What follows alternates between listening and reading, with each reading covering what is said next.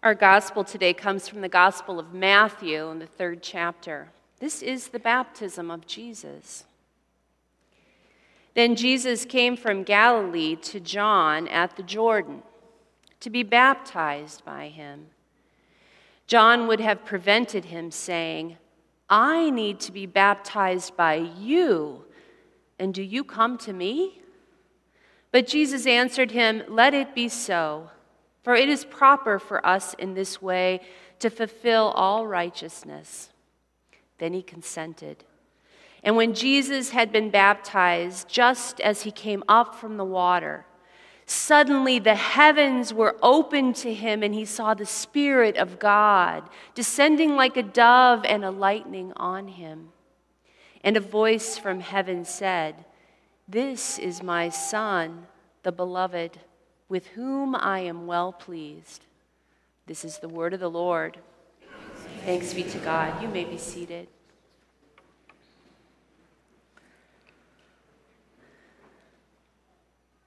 Friends, grace and peace to you from God, our Creator, and our Lord and Savior Jesus Christ. Amen. Well, Happy New Year. It's still early enough to say that, right?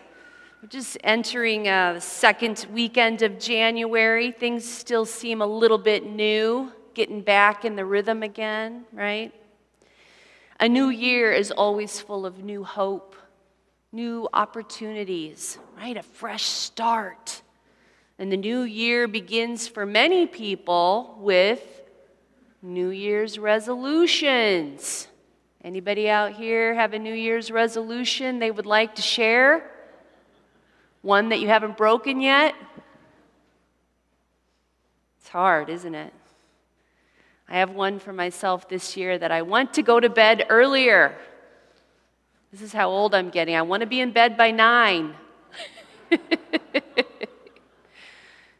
a work in progress. Just keep working on it. I'm not going to say I've broken it, but this time of year, we also see all kinds of marketing and ads and things for health clubs and gyms and fitness programs, in addition to weight loss and Weight Watchers and diets and newfangled ways to lose weight. You know, studies have shown that the first two weeks of January are the busiest times for gym participation. Sadly, though, it begins to drop off at week three.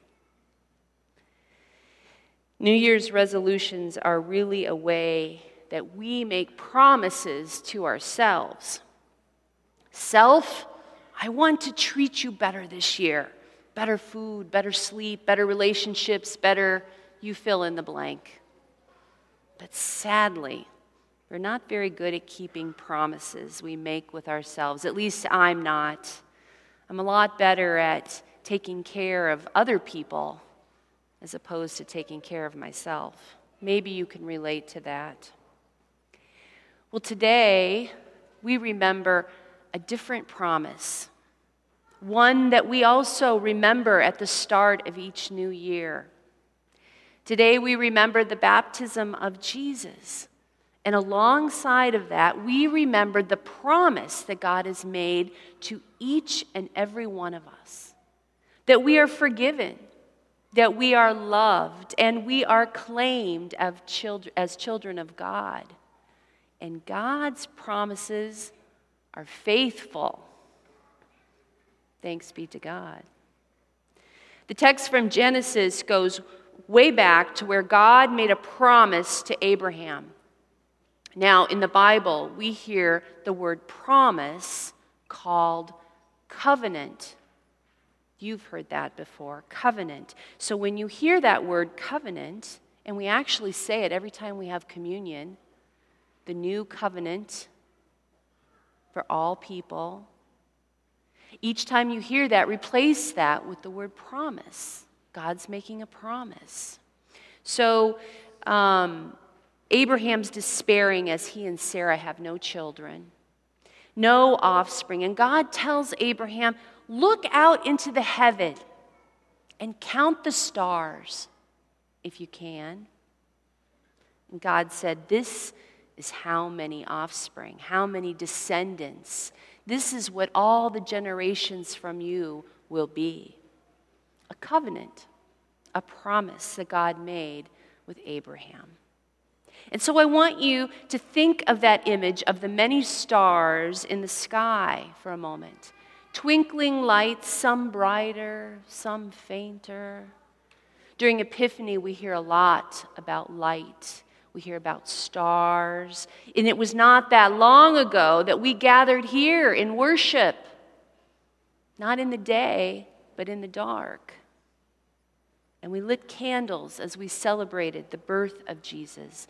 Twinkling lights all around us, the body of Christ reflected to one another through the small flickering lights. One light is faint, but all lights together help us to see one another. Now, light and dark have always been images that faith traditions seem to cling to. We hear a lot of that during Advent and Christmas in Epiphany. We are pulled to the light, right? The hymn we sang this morning, we are drawn to the light. But honestly, I feel at times that I spend more time maybe in the darkness, chasing the light, looking for the light.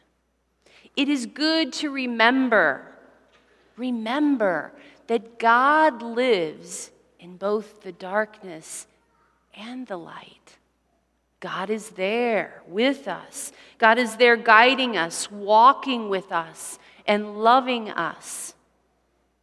You see, the light can be hard to see without the darkness. Those same stars that, that um, God mentioned to Abraham, they're out during the day too. But you can't see them because of the sun, there's no darkness. Well, our new sermon series is called Jesus, Our Brighter Light. The world offers many twinkling and dazzling distractions for us, but as Christians, we walk with a brighter, truer light. We begin today with the story of Jesus' baptism. And it said in Matthew, and as Jesus was baptized, the heavens opened, and he saw the Spirit of God descending like a dove and a lightning on him. This light that guided Mary and Joseph through a dark journey. This light, in spite of danger, like we heard last week with Pastor Jeff and that terrible King Herod, in spite of danger, led the Magi to a new king. The light that poured from the sky and descended upon Jesus breaks through the heavens for all to see. The light that doesn't fade away, and the light that is reflected on you. What will you do with it? In this new year. As we celebrate the baptism of Jesus, we also remember our own baptism. Some of you celebrated baptism in the last year, only just a short time ago. And some of you celebrated your baptism a long time ago. But time doesn't change God's promise to you. We remember our baptism and we remember the promises that God made to us. We also remember the promises that we made to try and live a faithful life. Today, you will have the opportunity to be marked by the sign of the cross, just like you were in baptism. And then you can see there are candles out today. You'll be invited to light a candle to remember to remember that light of the world that shines on you, to remember that candle that was lit for you on your baptism. Remembering that you are washed clean through the waters of baptism and sent out to reflect the light of Christ in all the world. I read a recent devotion from Richard Rohr. Maybe some of you have heard of him before. He's, he's a spiritual writer, he's a Franciscan friar, and he's really good if you ever have a chance to read him. Recently, I read this, and, and I'd like to share just a few words that he had to say about the light of Christ. He says, This is the illuminating light that enlightens all things, making it possible for us to see things in their fullness. When Christ calls himself the light of the world, he's not telling us to look just at him, but to look out at life with his all merciful eyes. We see him so we can see like him and with the same infinite compassion. In other words, don't stare at the light, you'll go blind. Instead, look and see upon that which the light is shining. All people, all creation. God gave the light so all could be seen as beloved by God. For the light illumines, illumines all. We're here to reflect the light, to share that light. So, as we light these candles and we see their twinkling light, may we be reminded of the stars of the sky, the covenant that God made with Abraham and with you, that you and I belong to this faith family. We belong. We are children of God. Remembering the body of Christ that has received and reflected the light into all that is dark may we remember that God's promise to us is not some short term, conditional resolution that might fade away. May we remember that God is faithful through everlasting life, that nothing we do can take away the love that God has for us. You are a child of God. You are forgiven and you are loved. You have been given the light of the world. So, what will you do with that? Thanks be to God. Amen.